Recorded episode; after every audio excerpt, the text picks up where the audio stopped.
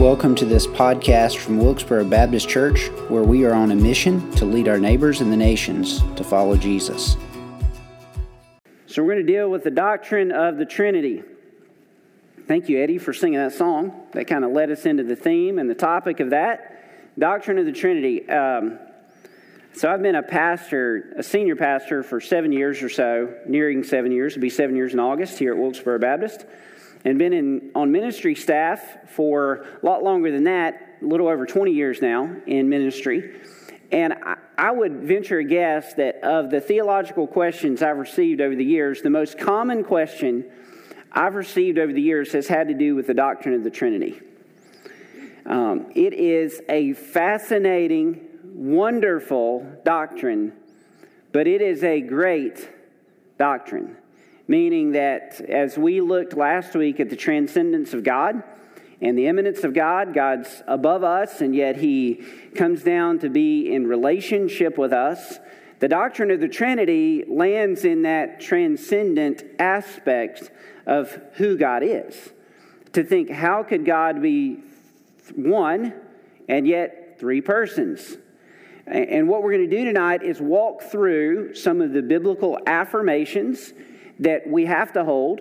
Uh, I'll remind you that earlier this year, as we walked through the doctrine of Revelation, we discovered that the Bible is trustworthy, that the Bible is God's inerrant word, that it is inspired, that it is authoritative.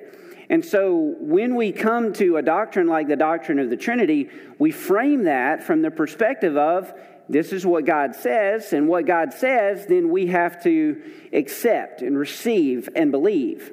And so, even though it is really hard for our finite minds to grasp the fact that God is one yet three, the Bible affirms that God is one yet three, and so we have to accept God's revelation to us in the sense of trusting that. I, will tell you this when we finish tonight, I don't think you and I are going to understand the Trinity better than we did when we walked in. We might understand the history of how the church articulated the doctrine of the Trinity. But I'm just going to be frank with you. I've studied this for years, I've taught on this, I have prayed on it. I, I pray to God the Father through Jesus the Son by the power of the Holy Spirit. But when it comes to me wrapping my mind around how God can be one in three, I have to take that by faith. I, I don't understand it in the sense of being able to explain it to you in a way that says, oh, wow, that, okay, that makes sense. No, I, I'm telling you what God's word says. And that's where we're going to come at it from. Make sense? So, the doctrine of the Trinity. Um, I'm going to ask you on your handout to note the first statement at the top.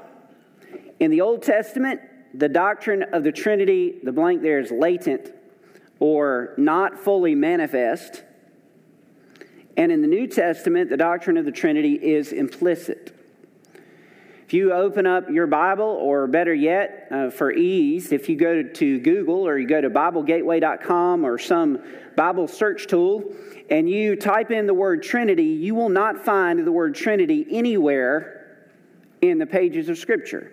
That word, that term, is not found in Scripture.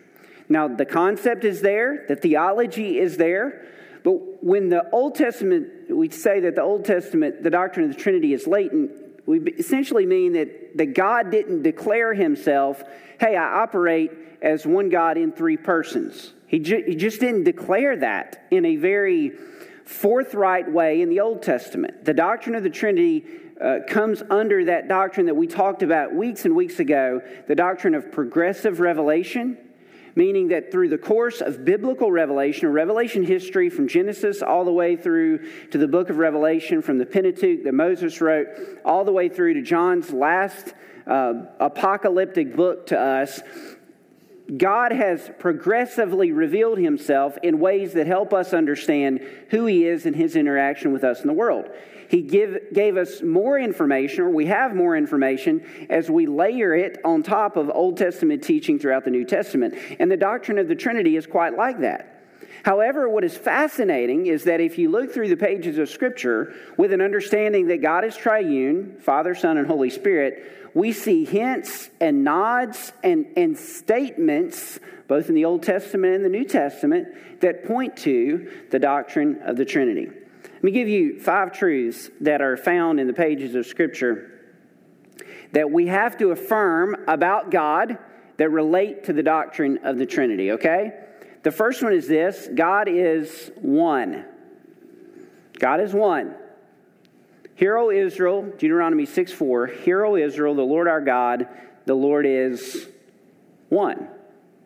Lord is one. We have to affirm that. We have to affirm that because the Lord says that. This isn't someone's interpretation about what they think God is or who they think God might be. This is God speaking to Moses, telling the Israelites, This is who you need to believe that I am. I am one. The Lord is one. Make sense? So we have to hold that. So anytime we're talking about God, we are talking about God as one. We're not talking about a polytheistic framework. We're not talking about a plurality. God is not three gods. Eh, there, there's not a, there's not a, a, a the, the, the religions of the ancient world, particularly those in and around Canaan, were notoriously polytheistic. The Egyptians had deity after deity after deity. The Bible articulates a God that is one, not polytheistic, not plurality. The Lord is one. So we have to affirm that because that's what the Bible affirms. The Bible also affirms that the Father is God. None of us in here are going to be troubled by that because the Father in the New Testament, as Jesus identified him, is obviously God in the Old Testament. He's the one that spoke, He's the one that revealed Himself. He's the one that, as He revealed His holiness to Moses there on that mountain, and Moses had to put a veil on his face, we're talking about the Father. And Jesus in Matthew 6 9, eh, when He taught us to pray, He taught us to pray, and this is beautiful. We won't, we won't digress too much in, in the Lord's Prayer here, but He didn't say, My Father. I love that, don't you? He is Jesus' Father, but he says our Father, reminding us that through Jesus we can call God our Father. Well, the Father is obviously God. And the Bible affirms that. And so, because the Bible affirms that, we need to affirm that the Father is God. The Bible also affirms, so that's two affirmations, two truths. The Bible also affirms that Jesus is God. Now, we're going to come back to, to a few heresies and, and people who kind of pushed back against some of these other biblical claims in just a few moments. But the Bible affirms that Jesus is God, the Son. The second person of the Trinity is God. How about looking at John 20, 20, uh, excuse me, John 20, 28. This is after Jesus' resurrection. Remember, he had appeared to 10 of the disciples there in the upper room, and Thomas wasn't there that night. And uh, the, the Thomas's fellow disciples told him that Jesus had been resurrected, and he came and he visited with us, and we saw him. And you remember Thomas's comments, why he gets known for doubting Thomas. Unless I see him, unless I touch the, the, the spear mark in his side, unless I see his hands, I'll not believe that he's risen from the dead. Well, that night Jesus, Jesus showed up, and Thomas was there, right? And Jesus looked at Thomas and said, Here are my hands, and here's this spear mark in my side. And do you know what Thomas said to Jesus? He said, My Lord and my God. Now, Jesus, all throughout, all throughout the New Testament had said, there's none good, no, not one. Uh, only the Father is good in answering questions. He had pointed people to God. He had said to Satan in Matthew chapter 4, You shall worship the Lord, and the Lord alone shall you worship. You shall not worship anyone else. Jesus consistently pointed to the Father as God, as the only God, as the one to be worshiped. And yet, after Jesus' resurrection. Of course, Jesus claimed deity all throughout the New Testament. We, will spend a lot of time on that when we get to the doctrine of Christ and Christology. But Jesus affirmed his deity throughout his statements in the New Testament. But in that one, that one uh, uh, moment, when Thomas said, My Lord and my God, Jesus did not deny that remark, nor did he deny the worship that Thomas gave him in that moment. Jesus accepted the reality that he is God, and the Bible affirms that.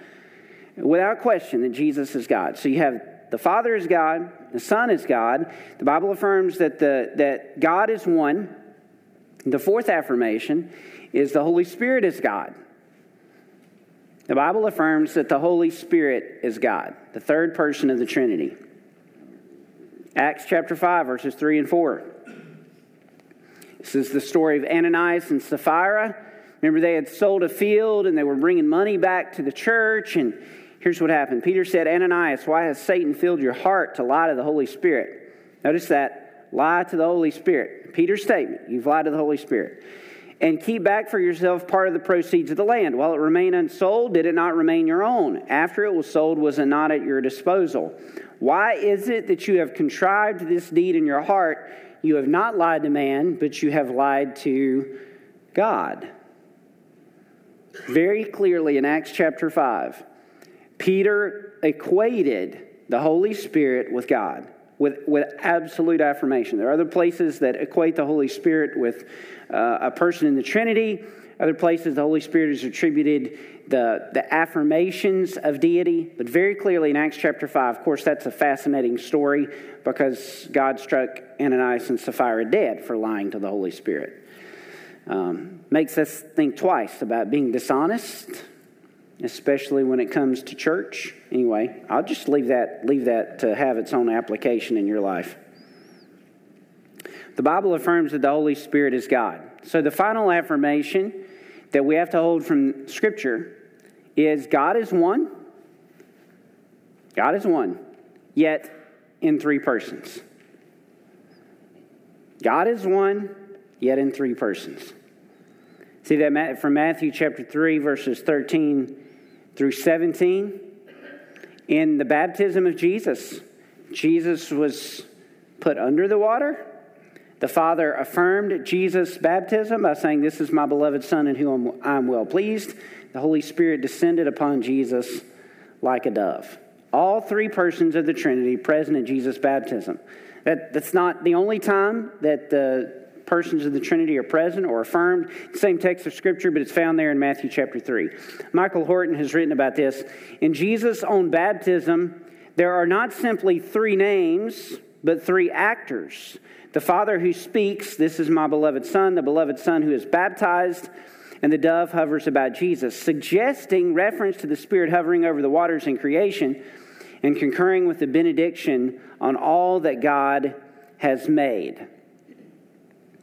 So, God the Father is God, God the Son is God, God the Holy Spirit is God, God is one, yet three.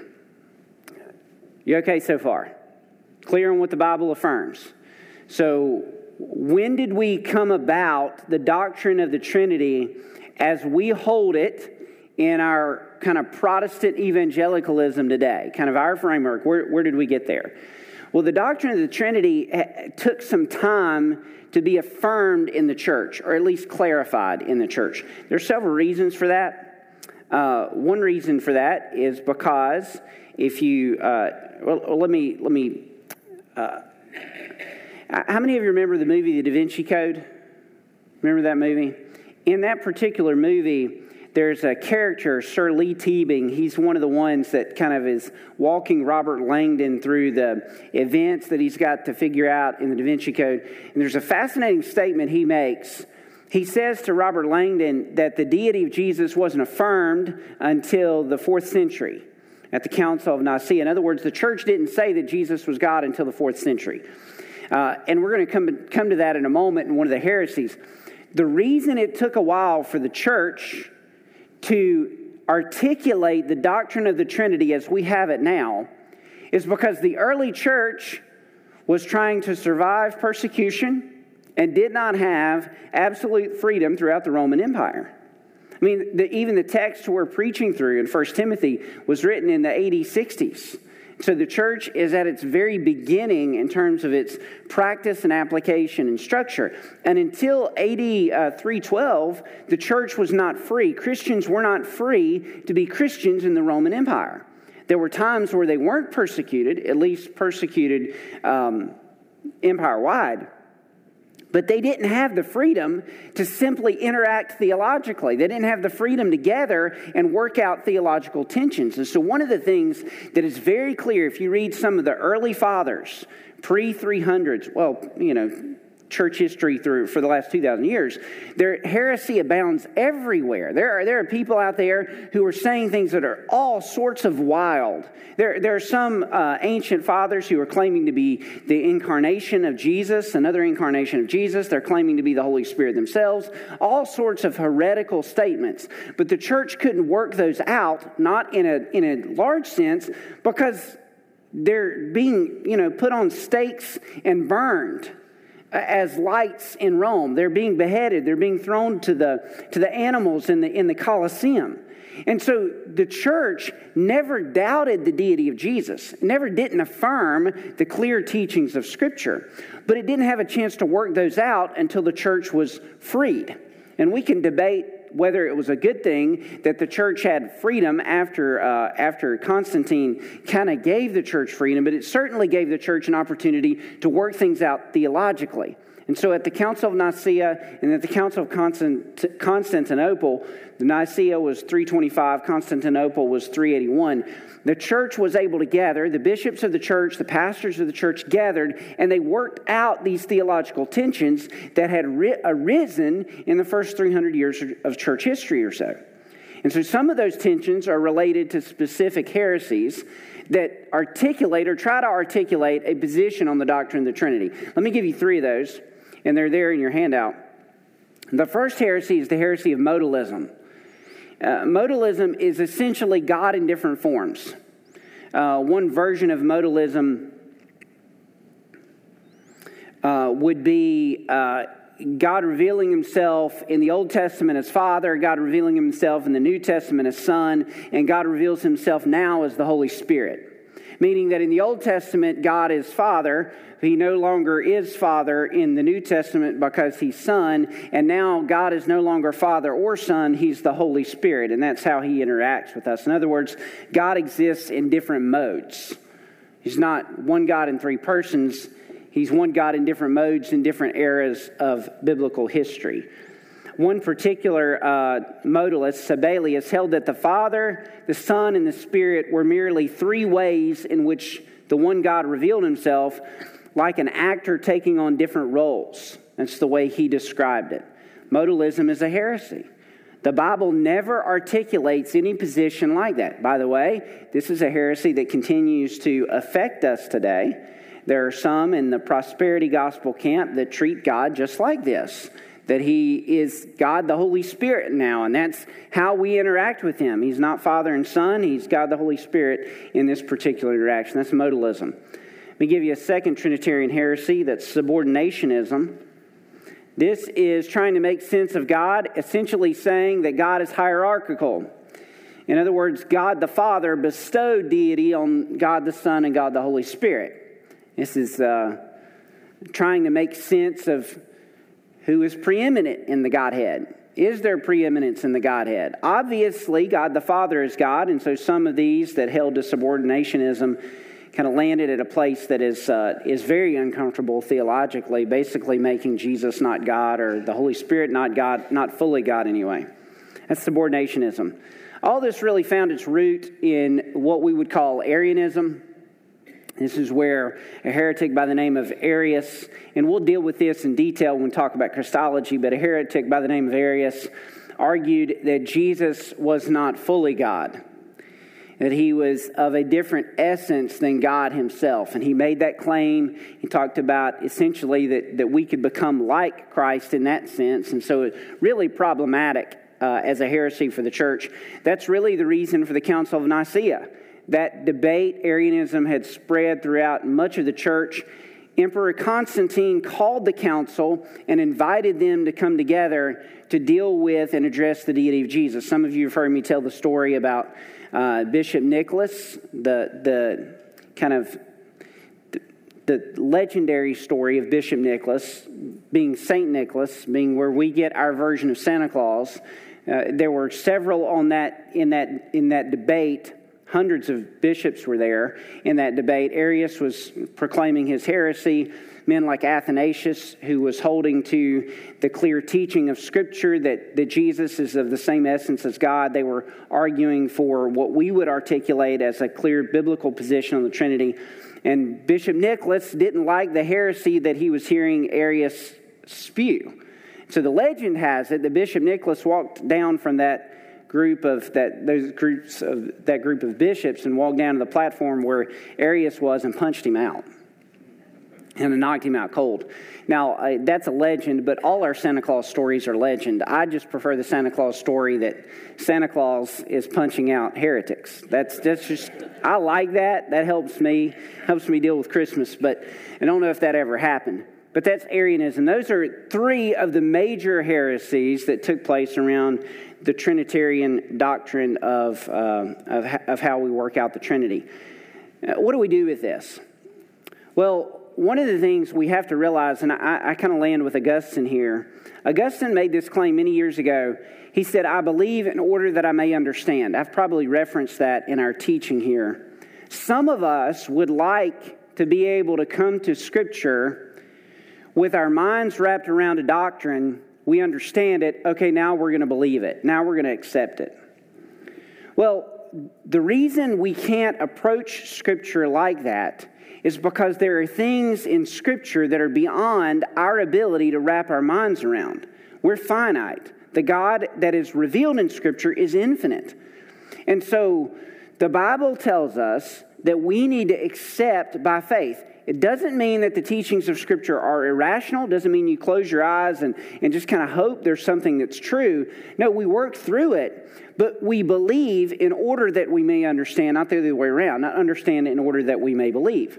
So, what do we do? We take what Scripture says about the doctrine of the Trinity, those implications that are all throughout the New and Old Testament, those pictures, and we hold to them to say, okay, I believe this because the Bible affirms it.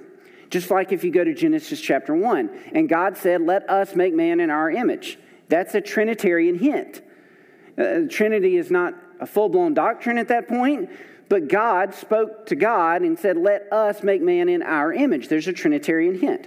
You get into the New Testament where it's even more explicitly spelled out. The, the book of uh, Second Corinthians, where the, the benediction that Paul says is from the Father, from the Son, and from the Holy Spirit. How about this Trinitarian hint? When we're baptized, Matthew 28. Let me read this to you. This is, this is fascinating so I'll get it right. Matthew 28.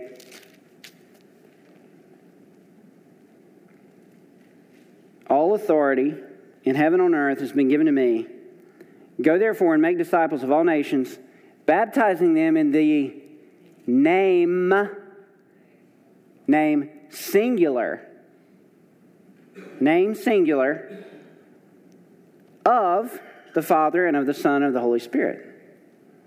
Not the names, the Father, Son, and Holy Spirit. The name, singular, of the Father, Son, and Holy Spirit. I mean, that's, that's exactly the way the text is written. One God, yet three persons within the Trinity Father, Son, and Holy Spirit. Now, we may say, how do I make sense of that?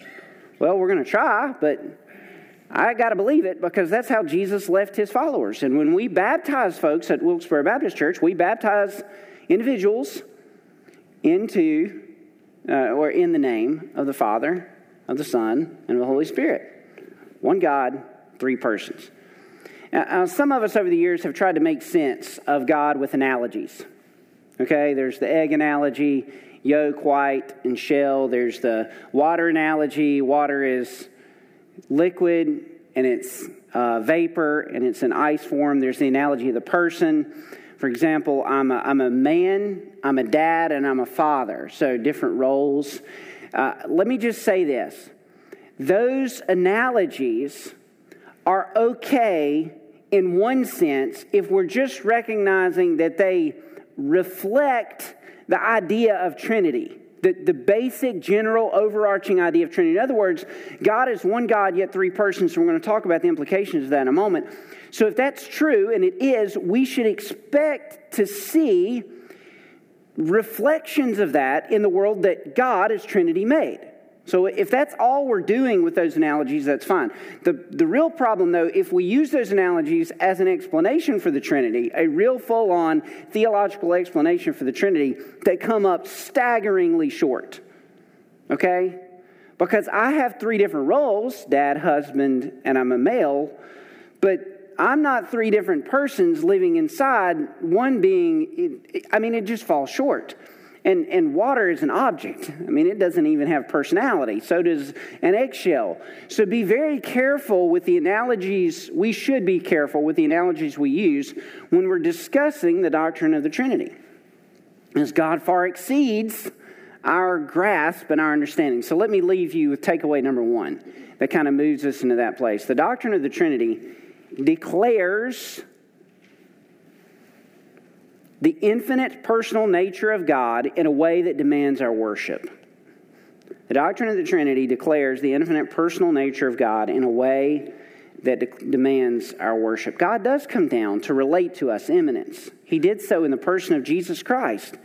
He does so presently in our experience by the Holy Spirit coming into our, our midst and convicting us of sin and ultimately being the one that brings us into salvation.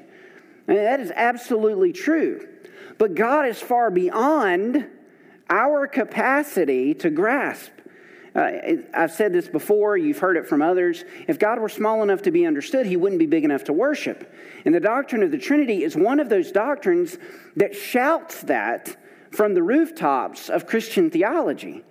I mean, what God is saying is He's infinite. He is beyond our scope of grasping how He can be one God, declare Himself one God, affirm over and over in the both testaments of Scripture that He is one God, yet existing in three persons. I, don't. I can't wrap my minds around my mind exactly how that is to be. Neither can you. But God said that about Himself, and the Scripture overwhelmingly affirms that claim one God, three persons. That drives us to worship. That reminds us, like we learned last week, that we're really small, God is really big. And every time we gather among his people and we have an opportunity to sing and open the word and preach and learn and grow, it drives our worship because God is far greater than we can imagine. It's a glorious truth and a glorious affirmation. Uh, this is part of the reason why, why uh, I mentioned several, several weeks back the book, The Shack, that's been turned into a movie. Has different depictions of, of God in different, in different uh, arenas. Um, different different categories. That's why book that that that concept is problematic for a whole host of reasons. We won't get all of the problems tonight, but it's problematic in one sense because it makes God so informal that he's not the God of the Bible. I mean, the, the, the, depiction in that book and in that movie is not the God testified to in the rest of Scripture. Yes, God relates to us. That is wonderful. He did so by sending Jesus in human flesh. He walked and talked with John. He walked and talked with Peter. He picked Peter up off of the, uh, when, when Peter was sinking. We're going to spend our summer working through encounters between Jesus and individuals. Let me tell you something Jesus loves you and cares about you, and He interacts with us, and the Holy Spirit is relatable and relational. You can talk to God, you can know God. I've spent weeks trying to remind us of that very truth, but let me just remind you when we enter into God's presence, it will not be walking up to God and giving Him a fist bump like He's our pal. In the New Testament and the Old Testament, when people saw God in His greatness, they didn't run up and give Him hugs. They bowed on their face as if they were dead because God is other. He is holy. He is grand. And when we lose the picture of the grandness and greatness and glory and holiness of God, we miss something tremendously important about the God that's revealed in Scripture. And if you walk out of here thinking, man, I, how do I grasp the doctrine of the Trinity? Be thankful you can't. Be thankful that there's a there is a very clearly affirmed doctrine in the pages of Scripture that we have to hold, but we can't wrap our minds around. Folks, the only kind of God that can save us and be sovereign is someone that's beyond us. And so the doctrine of the Trinity declares the infinite personal God who invites us into relationship with himself. Let me give you three more takeaways. Uh, so we can be finished. The doctrine of the Trinity is absolutely necessary for salvation. Salvation only works in a Trinitarian formulation. Read Ephesians chapter 1, verses 3 through 14. Several years ago, we walked through the book of Ephesians here at church, and I, I related this when we walked through that text. God the Father orchestrated and planned our salvation. That's what Paul declared. By the way, you should read all of those verses together. In the Greek language, it's one long sentence. It's a run on sentence from Paul. Maybe bad grammar, but excellent theology. Okay? an entire section of scripture, paragraph there, 3 through 14, is one sentence, where God the Father planned our salvation, sending God the Son to be the one who would purchase our salvation through redemption, and God the Holy Spirit is the one that sealed us and accomplished our salvation. Salvation does not work effectively in the pages of scripture without the doctrine of the Trinity. God the Father, God the Son, God the Holy Spirit work in unity or in harmony, may be the better word for that, to bring about our salvation. The doctrine of the Trinity, uh, thirdly, gives our prayers meaning and effect. So, who should you be praying to when you pray? Should you pray to Jesus? Should you pray to the Holy Spirit? Should you pray to the Father? Well, probably we should treat our prayers like Jesus taught us to treat our, treat our prayers our Father who is in heaven. But what if you say Savior? Well, God is our Savior, but Jesus is our Savior. What, what, if, you, what if you say, Jesus, talk to Jesus in your prayers? I just want to tell you something Jesus is God. So you can talk to Jesus and you can talk to God, right? But in, particular, we pray to the Father through the Son by the power of the Holy Spirit. What do I mean by that? Well, you and I don't have access to God in our own righteousness. God doesn't listen to us because we did good today.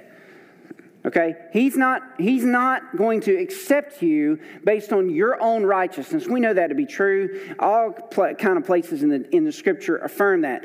We can come to God boldly, Hebrews chapter 4 says, because Jesus has become our substitute. He's taken our place. He intercedes for us. The reason you and I can ask big prayers of God, and the reason we need to pray bigger than we do, is because we come to God through Jesus. Jesus is our mediator, He takes our place.